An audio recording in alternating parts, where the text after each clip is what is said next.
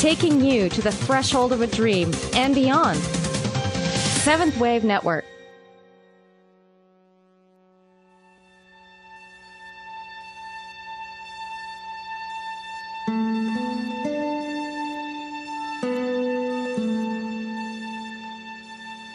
Good afternoon, and welcome to Authentic Living with Andrea Matthews. Over the next hour, you'll learn how to see your true self in the midst of life's twists and turns. You'll be challenged to think outside of the box when it comes to the mysteries of life. Now, here's your host, Andrea Matthews. Hello, and welcome to Authentic Living, brought to you by the American Institute of Holistic Theology. Today, we're going to be talking about that arcane topic called duality. And today, rather than talking to you as a therapist, I'll be clearly talking to you as a metaphysician.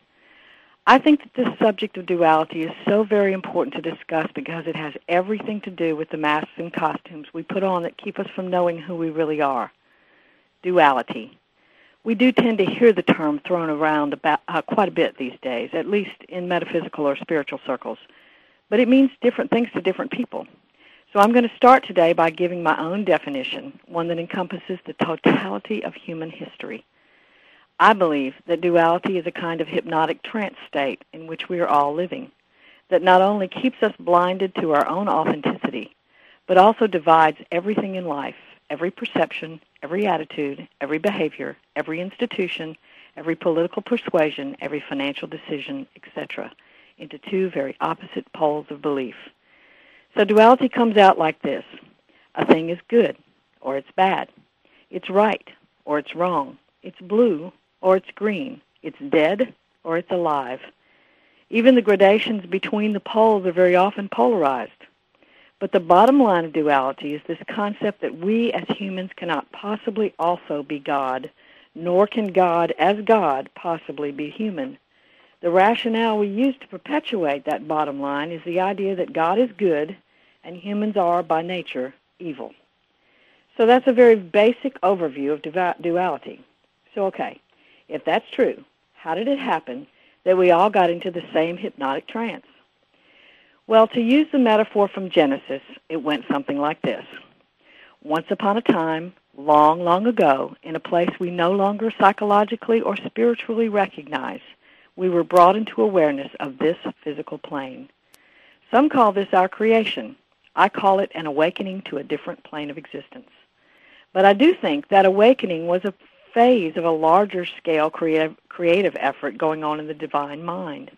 And in any creative effort, there must be a consideration given to all the variant possibilities that present almost as questions to be answered or dilemmas to be resolved. For example, when we're painting a picture, we might have to resolve the dilemma of a color variation that appears to the creative mind to be a problem. We could choose from a wide variety of resolutions, and in the process of choosing, we might try out several different colors until we find the one that resonates most clearly true to the creative effort. In that same way, as the divine mind was in its own creative process of sort of painting a picture, if you will, of the universe, it encountered the extant possibility that humankind could image itself as separate from the divine. Now, there were several options out there for how to handle that dilemma, including ignoring it altogether and allowing the image of humankind to be its full awareness of its connection to the divine. But that would have left out the experience of the dilemma itself. If creativity is anything, it is experience.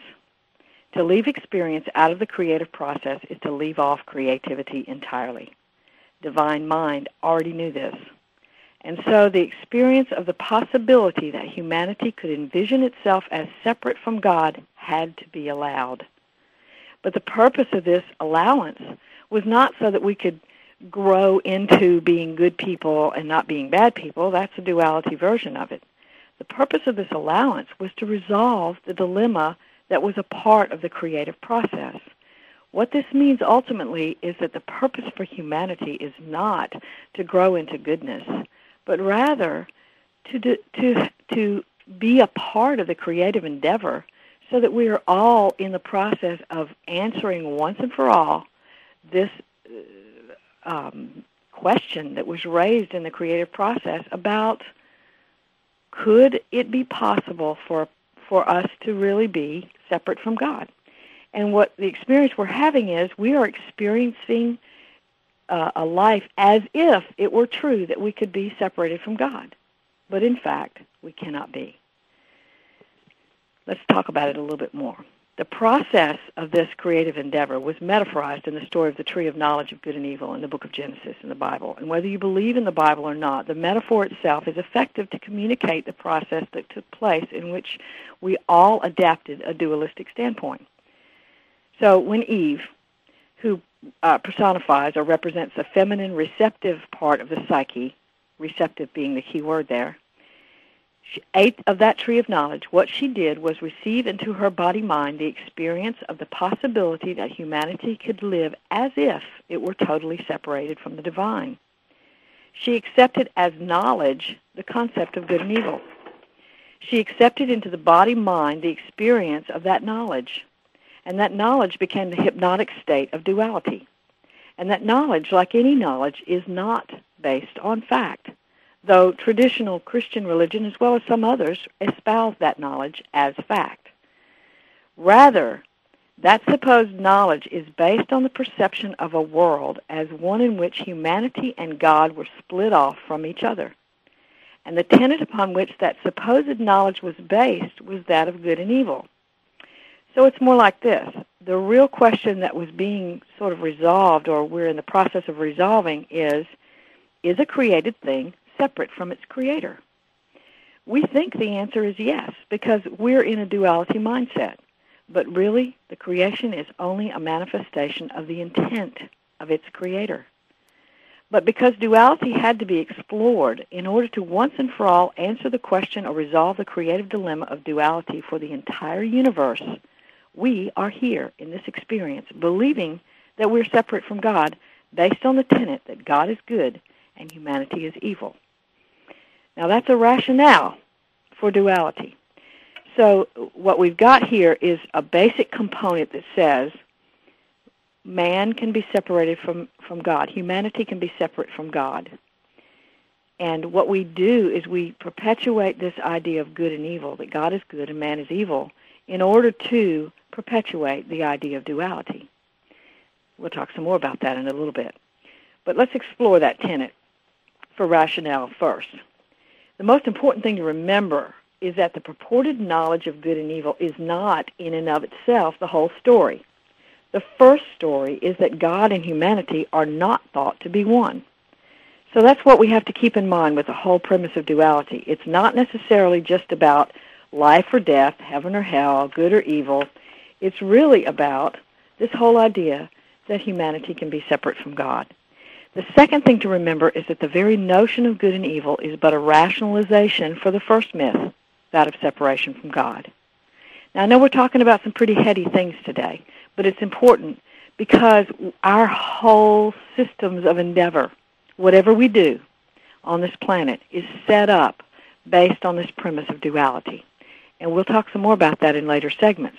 For right now, I want us to just kind of look at this whole dynamic of good and evil because good and evil simply give us the seeming reason for why we're supposedly separated from God. Yet, good and evil are difficult concepts to pin down. If I get interrupted by the uh, commercial during this time, I'm going to come back to the co- topic, so don't worry. But for good and evil, we could say good is X and and evil is Y. Well, how did we come to that? Well, most the, mostly we came to it because once upon a time we made up some rules that sort of pinned down what good was and what evil was. But if you check out the Bible, just the Bible, any other texts are out there, they're also they have this included as well. But if you look at the Bible, what the Bible says is that Jesus later intimates in some of his parable, and Paul even says point blank in Romans that man was just fine before these rules were put in place. As a matter of fact, it even said that the law, when the law was brought about, it made it harder for men. So we believe that these rules, or following these rules, will somehow reconnect us to the distant and punitive God. But the whole idea of reconnection is interesting in and of itself. Why would we want to be reconnected to God if we're evil? If we're evil, wouldn't we want to be that much more separate from God? So you see that whole premise, and it's a real down deep sort of archetypal premise that's hard for us to get hold of because mentally we think we think in terms of gradations of evil. Things are bad, uh, it's worse, or it's a little worse than that, or it's just downright evil, or things are good, or they're better, or they're really good, or they're holy, or pure, or perfect. And and so we we have these gradations, but they all filter down for the same archetypal idea of bad or good something's either bad or it's good. So we've came up, we come up we came up generations ago. We came up with these ideas of laws. But let's think about these rules, these laws. Did God always follow them? For example, He told us not to kill in the Ten Commandments, and yet several times throughout the text of the Old Testament, the Torah, or however you think of that uh, scriptures, books, uh, he he commanded or or ordered people to go and kill people. So did God say don't kill people, or did God say kill people? It's pretty hard to tell sometimes. Um, and that's just one of the the ways that we can sort of give an example of how these rules are always a kind of a little bit amorphous. We don't can't really grab hold of them and say that. But let's look at it even more. Let's look at it from a metaphysical perception. If if it is true that we're not supposed to kill each other because that's somehow really a terrible bad thing, then what is this death? In from the metaphysical perspective, from a non-dual perspective, nobody really dies. So how then could it be evil for us to kill somebody? Now, let me be real clear. I'm not attempting to make it easy for us to get away with murder and all that phrases, intimations. What I'm really saying here is that we are not separate from the divine. We simply believe that we are. And that is the hypnotic trance state in which we've been in for centuries. So we've all lived in this hypnotic state, and uh, since its onset in the metaphorical Garden of Eden, in the beginning of our sojourn here on planet Earth, so powerful is this hypnosis that even now, as I'm speaking of it, many of you are having great difficulty wrapping your mind around it. It is extremely difficult for us to stop saying the word good. I say it all the time, even though I don't believe it. Uh, it's hard for us to stop saying the word bad. We say it all the time. What we eat, it's either good or bad. What we smell, it's either good or bad. What we feel, it's either good or bad. We're constantly judging all of our life's experience based upon these two duality, poles of duality. So in that judgment, we might be missing out on what's really happening in that experience because we go immediately to our heads and our heads say, oh, well, this is good or that's bad. We don't live out of our hearts and out of our experiencing sensations. We live out of our heads. In the process, we might be missing some of the vital ingredients of experience, of the creative process of experience. And we're going to talk some more about this right after the break. This is Matthews, this is Authentic Living.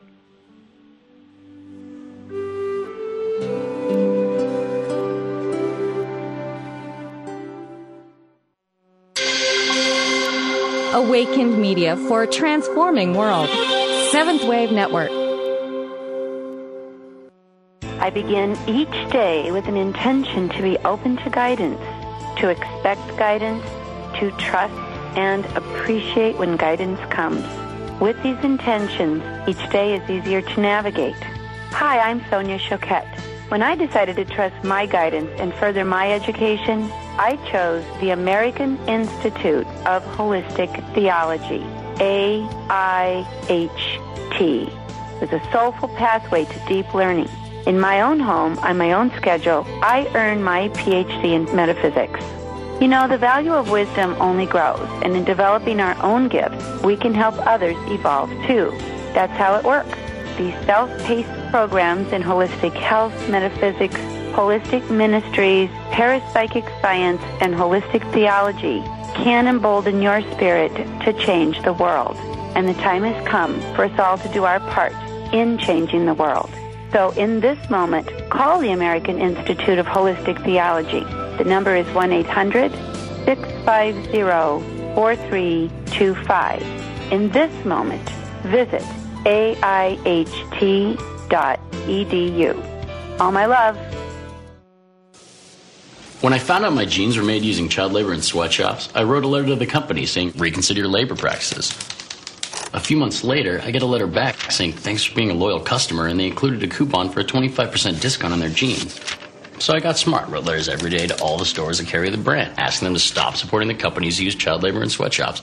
And I just kept getting letters back thanking me for my concerns and more coupons for more discounts on more jeans. So I'm telling my friend about it, and she flips out, saying that between all the letters and coupons, some paper company cut down a small forest, driving off two indigenous tribes, hundreds of endangered animals, killing thousands of plant species, some of which may have contained vaccines for HIV, cancer, and syphilis. Meanwhile, the guys cutting down the trees are 13 year old kids who work night and day for months just to save up enough money to buy a pair of jeans made by child labor in sweatshops.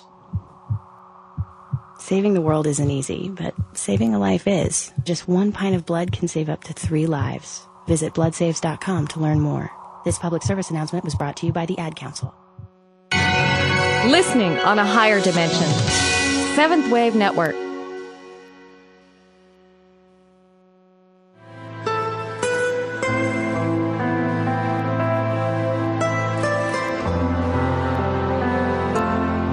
You're listening to Authentic Living with Andrea Matthews. We want to hear from you. If you have a question or comment about today's show, call in now, toll free, 1 866 472 5795. That's 1 866 472 5795. You can also send your questions or comments by email to Andrea at AndreaMatthewsLPC.com. Now, back to Authentic Living with Andrea Matthews.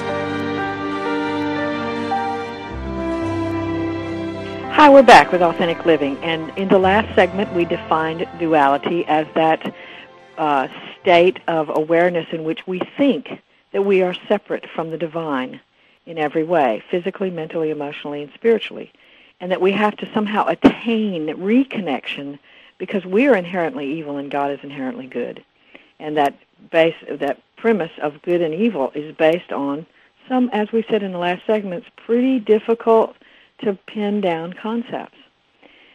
For example, I think it was uh, really not a good thing that um, Osama bin Laden blew up the trade towers. Osama bin Laden, on the other hand, thought that that was a very good thing to do. See, we have different definitions of goodness, and from his perspective, he thought that was a part of his holy initiative. From my perspective, I think it was murder our perspectives are very different on this same topic. So who is right and who is wrong? Well, all of us in the West would say, well, of course, Andrea, you're right. Those over there would disagree. Some of those. So, so I guess what I'm saying is that is that it's very difficult for us to determine what is good. We do know what feels good. For example, love feels good. Love gratifies on a deep level. It it it, it meets some very primal needs of the human being. We all do desire to be connected to each other. But that very desire for connection belies the dualistic standpoint. Because in fact, we are all one, and the belief that we're not says that we have to strive for it, we have to long for it, we feel divided, and we have to get back together with those people that we love and those entities, spiritual or otherwise, that we love. So it is very, very difficult for most of us, almost impossible for many of us to even conceive of the possibility that the seeming reality out of which we have lived for, and died for centuries isn't really the truth. And so those who espouse such a concept are considered to be heretics or just plain crazy. So, okay, I'm a heretic and I'm just plain crazy. But today, we're going to consider duality in all of its manifestations on this planet. And while we're doing so, I just want you to sit back and relax and consider just allow yourself to have a fantasy of possibility. And when we're done, I want you to just ask yourself if it could, just maybe, just possibly, could be true. That's all. You don't have to agree. Just open your mind to the possibility that maybe there is no duality. So let's look at it right now from a financial perspective. The way the duality affects our finances is just what we've seen recently we believe that there's not enough. Where does that belief come from? That belief comes from an idea that there is no um, spiritual entity, divine being, taking care of us. Why would a divine being who created us, as we think, why would that divine being abandon us? Because we're evil. And because we're evil, we don't really deserve to be able to get something, get be taken care of without earning it. We all have to earn it. Ergo, the foundation of capitalism. Now, here's the thing I'm not doing. I want to be real clear. I'm not offering any kind of political persuasion, communism, capitalism, whateverism. I'm not offering it. What I am suggesting is that there is another profound possibility, and that is that we are all being profoundly and deeply cared for, so much so that Jesus said to us, Consider the lilies. They neither sow nor reap, and yet they are clothed in raiment finer than that that Solomon wore, who was one of the wealthiest people on the planet. So I guess what I'm saying here isn't we need to develop a new political persuasion. What I am saying is that the basis for our financial setup is one in which some people have and other people don't have. And the people who don't have, don't have because they haven't earned it in whatever form we think we, they ought to earn it. And the people who do have, have because they're somehow good and they've earned it. We all know that's not really true because we all sit around, those of us who are in the middle class or the poorer class, we sit around and we say, oh, those bad people, they took their money, they stole money, and they're greedy, and they're this, this, this, this. You know, there are people out there who have been greedy and who have done some pretty malicious things with money. And the whole premise of money is based on the idea of bartering. It's not the foundation of the world. We tend to think in terms of, well, I can afford this because I have X amount of money, or I can't afford this because I don't have X amount of money and and so we think in terms of money. We limit ourselves to stopping right there. We say money is the way I provide for myself. But yes, money is the barter we use here on planet Earth, and so we can't deny that reality. It is the barter we use, but it is not the ultimate reality. There's another ultimate reality, far greater, far wiser, far more loving, and uh, far more assured than money can ever be. And so we say, well, if we shouldn't believe in money, we shouldn't be striving for money.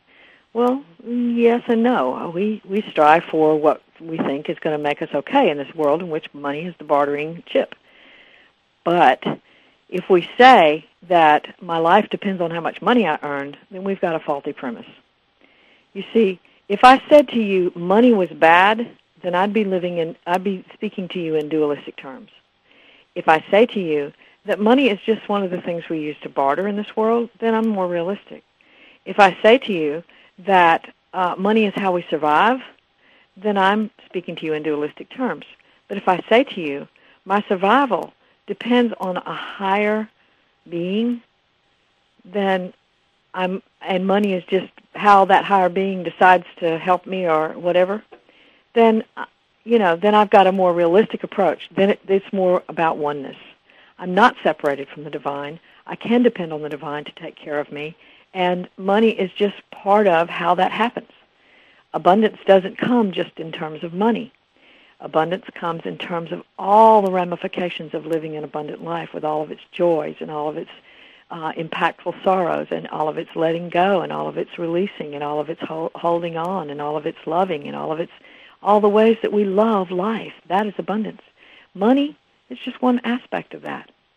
So, uh, so it is. Our financial institutions are set up upon this premise that man is bad, God is good, man and God are separate, and therefore money is the only thing we have to keep us alive. And we say it makes the world go round. Far from it. So, from a dual, from a dualistic perspective, our financial institutions are set up to fail, and so we've seen they do. From a from the perspective of oneness, financial institutions are just one molecule in the wholeness that we all are. And so that that is something the divine and its creative principle uses to create abundance. Okay? So that's financial. Let's look at psychological. From a psychological perspective, many of us live what I call comparative lives we are always comparing ourselves to other people, measuring up to some standard that we think we have to attain in order to be worthy. And we don't put it in those terms. The terms we put it in are oh, you have to have goals, you have to have a purpose, you have to have an objective, you have to go after your goals, you have to do this, this, and this. But when you get to sort of peeling back the layers, what you get to is this uh, archetypal principle that says I have to earn my keep. I have to sing for my supper. I have to sh- prove that I'm worthy before I will allow myself to attain my objectives. What is that all about? It's all about duality. Duality says, I'm unworthy, God is good, man is evil, and there, therefore God and man cannot be in the same room together. And so I have to earn the right to be provided for. I have to earn the right to be okay. I have to earn the right to say, I'm here. I'm here on planet Earth. This whole idea of purpose goes right along with that idea of, uh, of, of comparative living. If I've got a purpose in my life, then I deserve to be here. That's what we think. There have been many books written, uh, particularly of, uh, of late, about the purpose for living.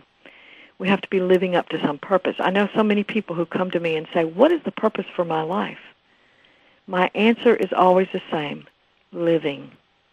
Living is the purpose for your life. Living is the purpose for everyone's life. We're not here to attain some goal, some mentalized, dualistic objective.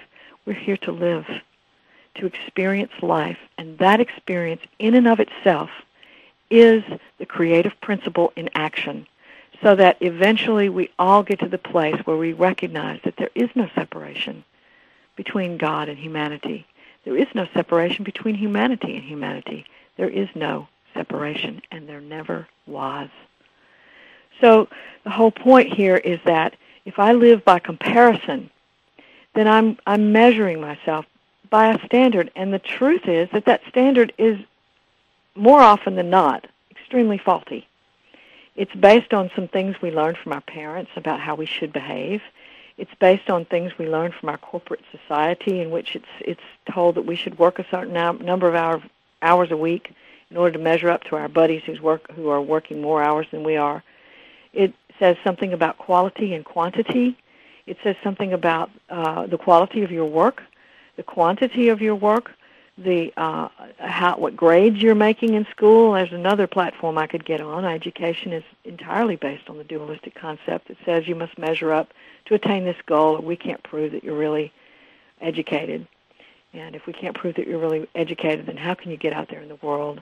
And you have to have a degree to be a credible source. And if you don't have that degree, then you're really not credible. And so, therefore, nobody's going to listen to you. And so, who would listen to you? Because we are separate. We are distinct individuals, and listening isn't is is uh, listening across the veil between two people. And really, listening is just part of our oneness.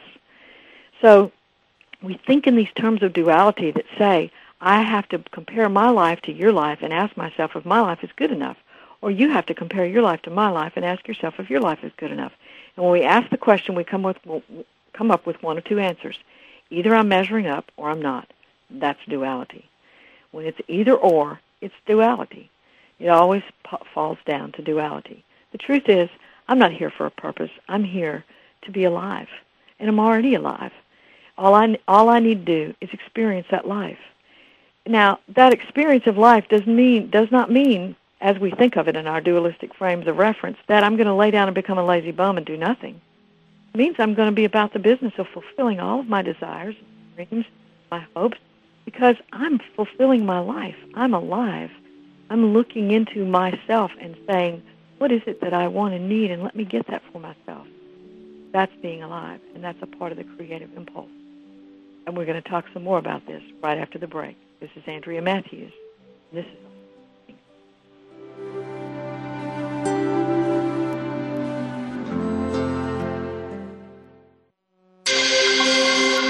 Awakened Media for a transforming world. Seventh Wave Network. Dad, can I ask you something? Sure. There's this girl I kind of like. Say no more. You just have to impress her. Okay, but how? Just, I don't know, pick up a lot of heavy things around her. Like what? You know, desks, chairs, people. Grunt if you have to. Grunt? Yeah, be like, oh! Uh. No! There you go. You don't have to be perfect to be a perfect parent. When you adopt a child from foster care, just being there makes all the difference. To learn more, call 1-888-200-4005. A public service announcement brought to you by Adopt U.S. Kids, the U.S. Department of Health and Human Services, and the Ad Council. I begin each day with an intention to be open to guidance, to expect guidance, to trust and appreciate when guidance comes. With these intentions, each day is easier to navigate. Hi, I'm Sonia Choquette. When I decided to trust my guidance and further my education, I chose the American Institute of Holistic Theology, AIHT, as a soulful pathway to deep learning. In my own home, on my own schedule, I earned my PhD in metaphysics. You know, the value of wisdom only grows, and in developing our own gifts, we can help others evolve too. That's how it works. These self-paced programs in holistic health, metaphysics, holistic ministries, parapsychic science, and holistic theology can embolden your spirit to change the world. And the time has come for us all to do our part in changing the world. So in this moment, call the American Institute of Holistic Theology. The number is 1-800-650-4325. In this moment, visit aiht.edu. All my love. What can you tell me about Skills USA? Skills USA teaches you employability skills. So you know how to deal with people, you have teamwork, your resume is going to look awesome. Well, it's important to know your technical skills, but not only that, to have soft skills, the skills of learning how to communicate with people.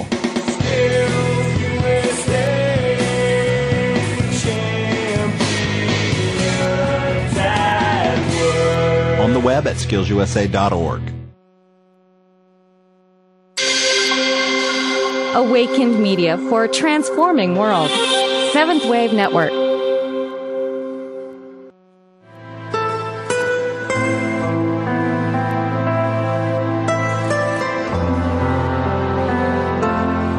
You're listening to Authentic Living with Andrea Matthews.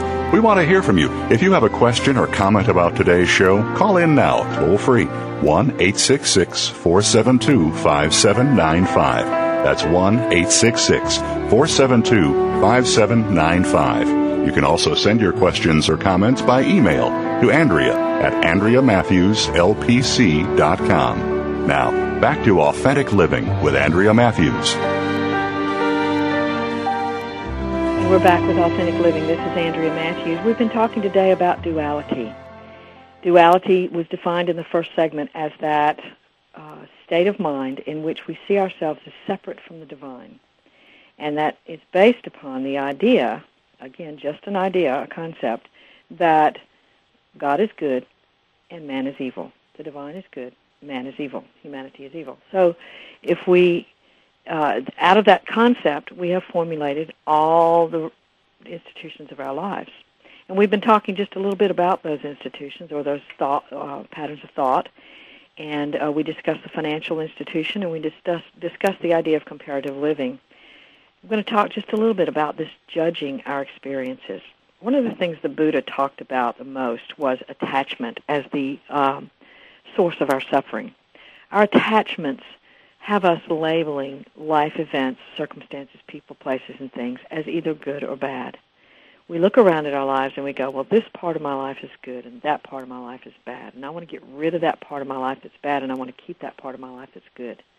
So we strive to hold on to the part that's good and we strive to get rid of the part that's bad. And I have so many people come into my office as, as clients and say to me, well, I just want to get rid of this part of myself. Well, that part of ourselves that we don't like has a gift for us. And if we try to get rid of it, we miss the gift. And then from a, but from our dualistic frame of reference, we say, I have to cut off that part of me, and I have to uh, live into the part of me that's good. And so we split off our mindsets about who we are based upon what's good and what's not not good or what's bad. And we judge our life experiences this way. What if we could have life experience without judging it? Wouldn't we just be a part of the moment if we could do that? Wouldn't we just be able to experience all of the, the, the glory of that moment? You know, one of the things I understand about humanity is it, it comes with warts, you know, seemingly warts that we think of as, oh, well, that's not so good. But you know, people are a mixed bag. They're not made up of, oh, total perfection or total badness or, you know, in terms of the dualistic way we look at them. Rather, they're a mixed bag, and some of it is dark and some of it is light. But the light has a gift for us and the dark has a gift for us. If you think about the sun shining on things, well, whatever things the sun shines on causes a shadow. And from that shadow, there's a, a, a glorious contrast between the light and the shadow. Without the shadow, there would just be all light. And I guess we could say matter wouldn't exist if it was all light. And maybe one day we'll experience that too. But for right now, what we understand is that in this world, there's shadow and light. but that doesn't mean that the shadow can't give us a gift. As a matter of fact, excuse me, a matter of fact, some of the most profound gifts that I've found within myself have come from shadow aspects of myself. Parts of myself that I might think of and go, yeah, I'm not so sure I want to keep that. And yet, there was some strength hidden in there underneath it that if I just sat with it, I found that strength. And I found why I needed that shadow aspect of myself. And I didn't throw it away. I kept it because it was a part of me, just like we are all a part, a particle of the divine. And so this whole idea of judging our experiences is one that perpetuates the idea of duality, that our experiences can be either good or bad. They're not either good or bad. They're just experiences. And so if we just let them be and let them flow through us, then we gain from them what they came to give us. Not only that, but our lives are a lot more joyful because we're not judging our circumstances as bad. One of the things I think about depression is that one of the ways that we get to a depressed state, not the only way, but one of the ways that we get to a depressed state is that we focus on the what we suppose to be the negative of our lives and we stay there and we give ourselves all these negative messages about these negative things in our lives and it just pulls us down and down and down into a vortex of bleak blackness. And and part of the work I do with people in trying to help them get beyond their depression is to help them reconsider the judgments they've cast upon their own lives and their own their own identities. So uh, so judging our experiences is a part of the duality trance state, and I would say that in order to move beyond the duality trance state, trance state and transcend that, we have to stop judging our experiences. So that's one, another way that duality exists. Another way is we consider personalities, genders, gender identifications, races, creeds, and sexual orientations to be different and bad or good. We judge them along those lines.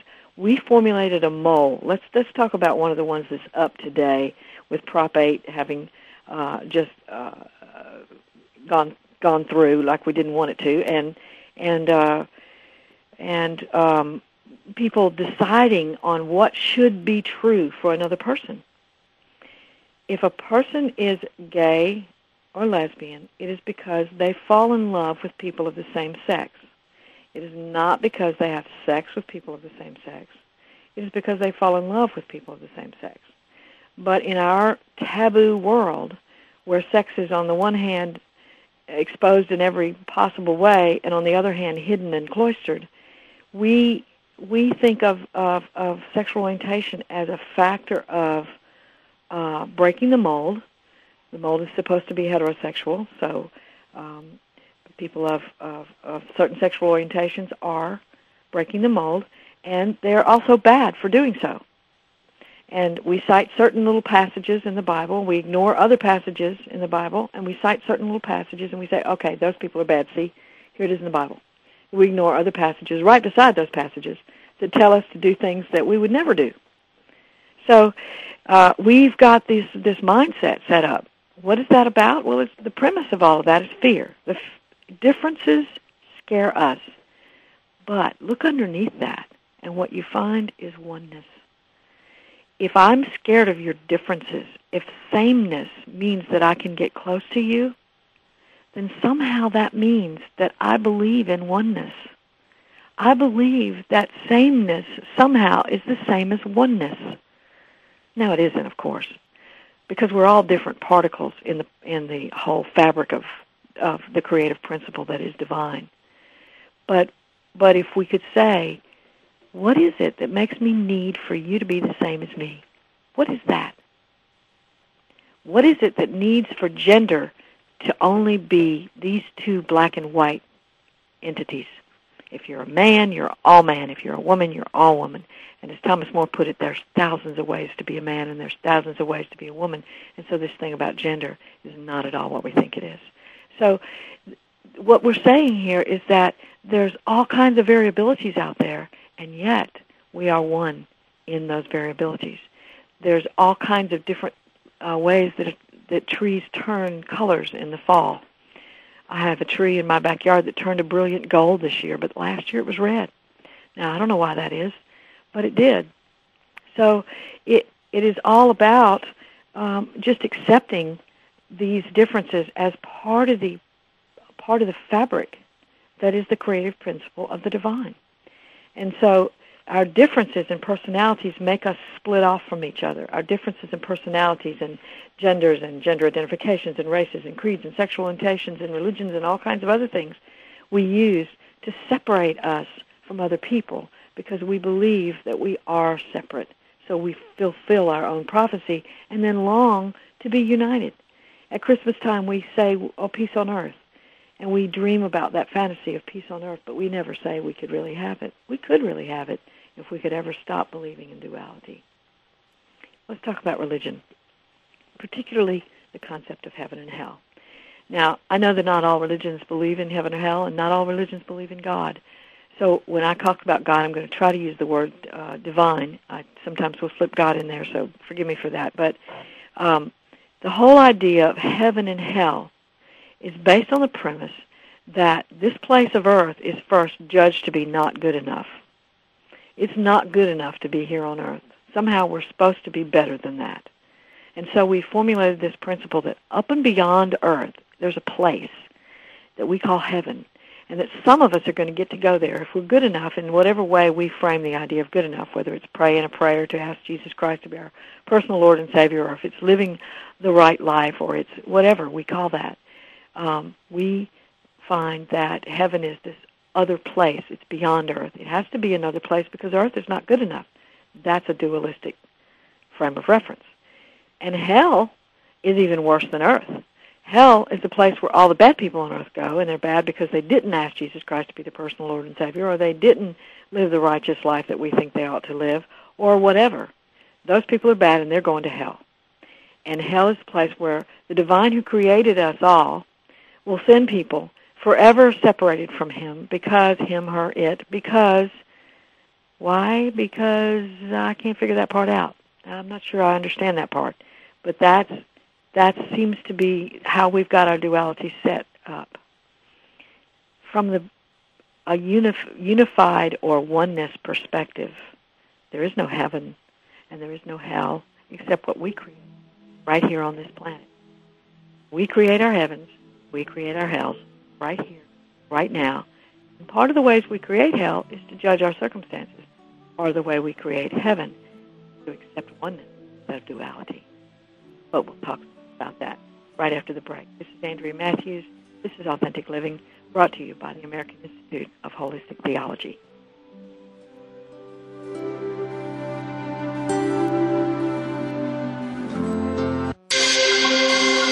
Awakened Media for a transforming world. Seventh Wave Network. I begin each day with an intention to be open to guidance, to expect guidance, to trust and appreciate when guidance comes. With these intentions, each day is easier to navigate. Hi, I'm Sonia Choquette. When I decided to trust my guidance and further my education, I chose the American Institute of Holistic Theology, AIHT, with a soulful pathway to deep learning. In my own home, on my own schedule, I earned my PhD in metaphysics. You know, the value of wisdom only grows, and in developing our own gifts, we can help others evolve too. That's how it works. These self-paced programs in holistic health, metaphysics, holistic ministries, parapsychic science, and holistic theology can embolden your spirit to change the world. And the time has come for us all to do our part in changing the world. So in this moment, call the American Institute of Holistic Theology. The number is 1-800-650-4325. In this moment, visit AIHT All my love. Over there, over there's the water. Whoosh, whoosh. And look at all this stuff I'm standing on. It's called sand, and it's everywhere. This woman may sound silly to you and me. It's made up of little tiny pieces of rocks. Teeny little pieces of rocks. But to her two year old son exploring the world around him, she makes perfect sense. How does it feel when you touch the sand? Is it warm? Uh huh. It's hard to hold in your hand, isn't it? Mm-hmm. Learning starts long before school does, and children are naturally curious. They want to learn, so follow their lead. Take simple everyday moments like sorting laundry or playing on the beach and turn them into learning moments. Is this water? No. Very good. This is sand. Oh, no, no, it's not food. It's sand. We don't eat sand. Turn everyday moments into learning moments. Find out how at bornlearning.org, Brought to you by United Way and the Ad Council.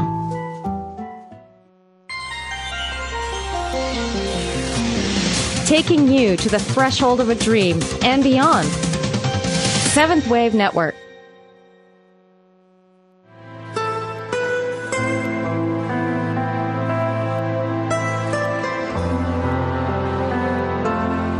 You're listening to Authentic Living with Andrea Matthews. We want to hear from you. If you have a question or comment about today's show, call in now, toll free, 1 866 472 5795.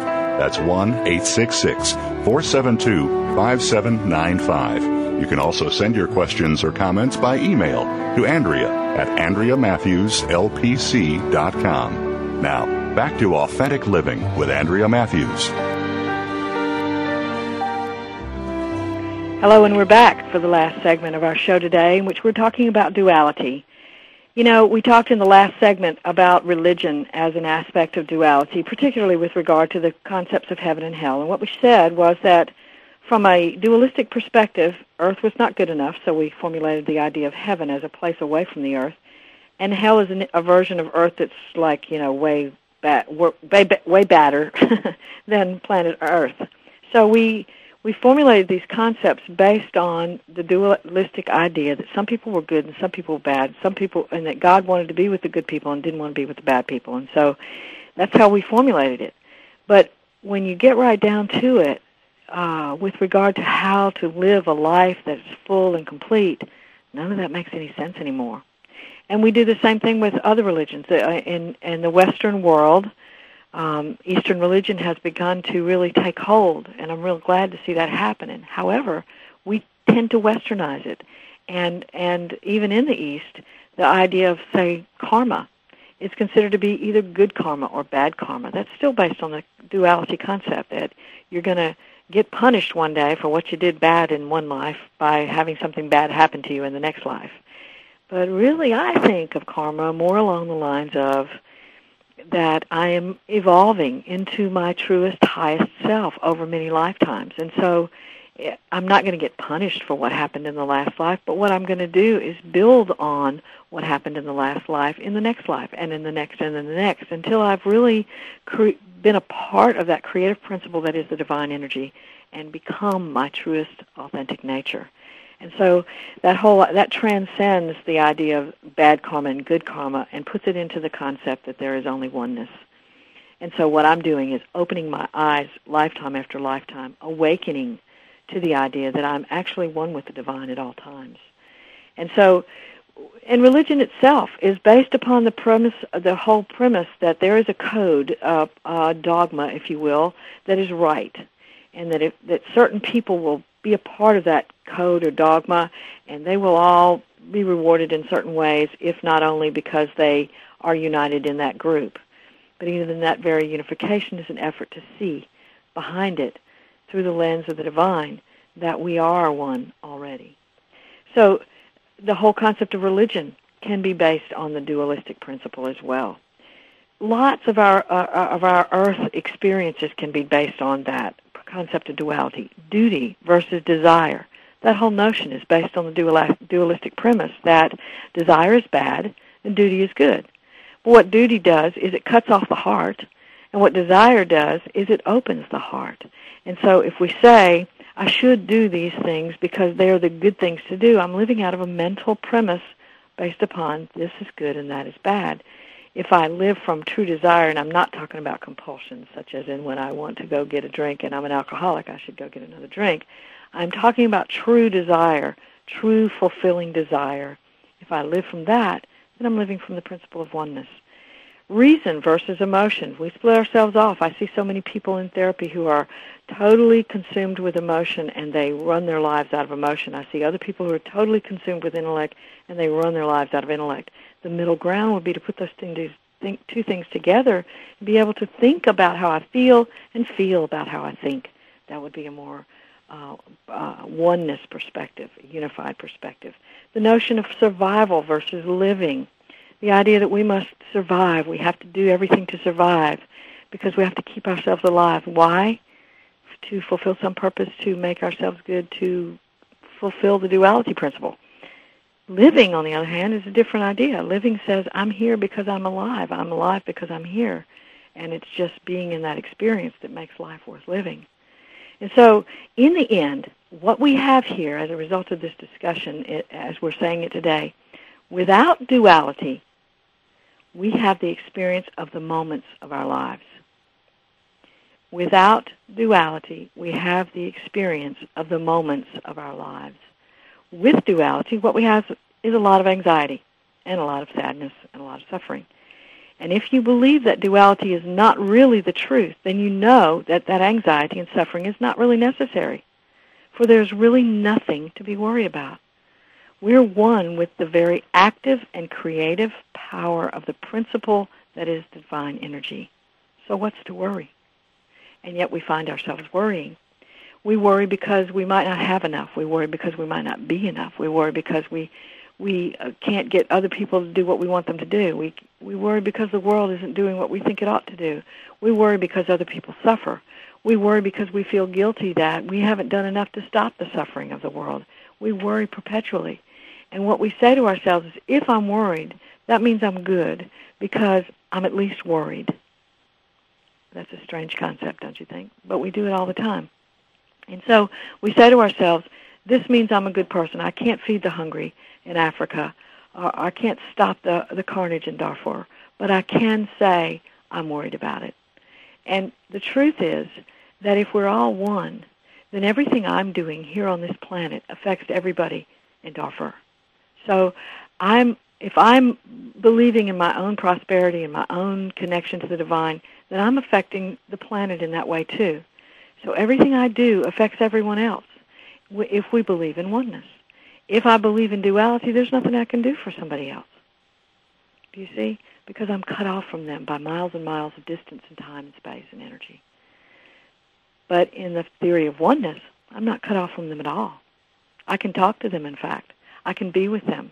I can I can grow with them. I can um, give them my energy. I can do all kinds of loving things because I'm one with them. So the whole concept of worry is one that keeps us separated from the notion of the divine. The notion of the divine being the creative principle that started this whole thing in the first place. But I will also say this. We're not likely to get rid of duality. We are having this experience of duality because it is part of the creative process. It is part of the creative principle. In other words, once we're done with this whole concept of duality, once we all have really processed all the way through to the end and begun to realize that no, in fact, there is no duality, we are all one, once we've done that, we have finished that. We have resolved that creative dilemma for the entire universe. If you want a purpose, there it is. We are here about the business of resolving for the entire universe this whole dilemma of duality. Can a person live as if he or she is separate from God? Absolutely.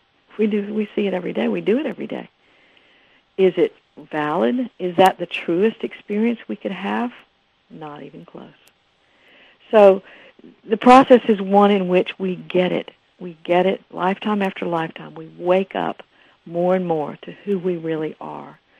Who we really are is we are particles in the creative principle that is God, is the divine.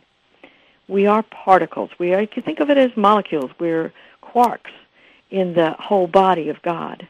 Uh, that's a way of thinking of it. It's it's not very accurate because it doesn't really portray who or what the divine energy is. I don't think we can do that, not in any verbal sense, because that's a dualistic logos frame of looking at it. But I think we can begin to see ourselves as part of a process. Two, we need to judge our experience based on a mindset. Ask yourself if that could possibly be true. It is, enjoy it. This has been Authentic Living. I'm Andrea Matthews. Tune in again next week when we'll be talking with Michael Brown. And remember, your job, should you choose to accept it, is to give birth to yourself.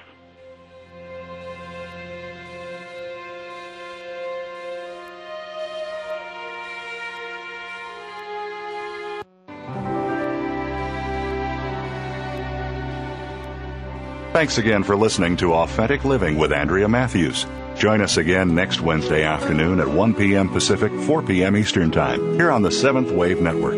We'll talk again next week.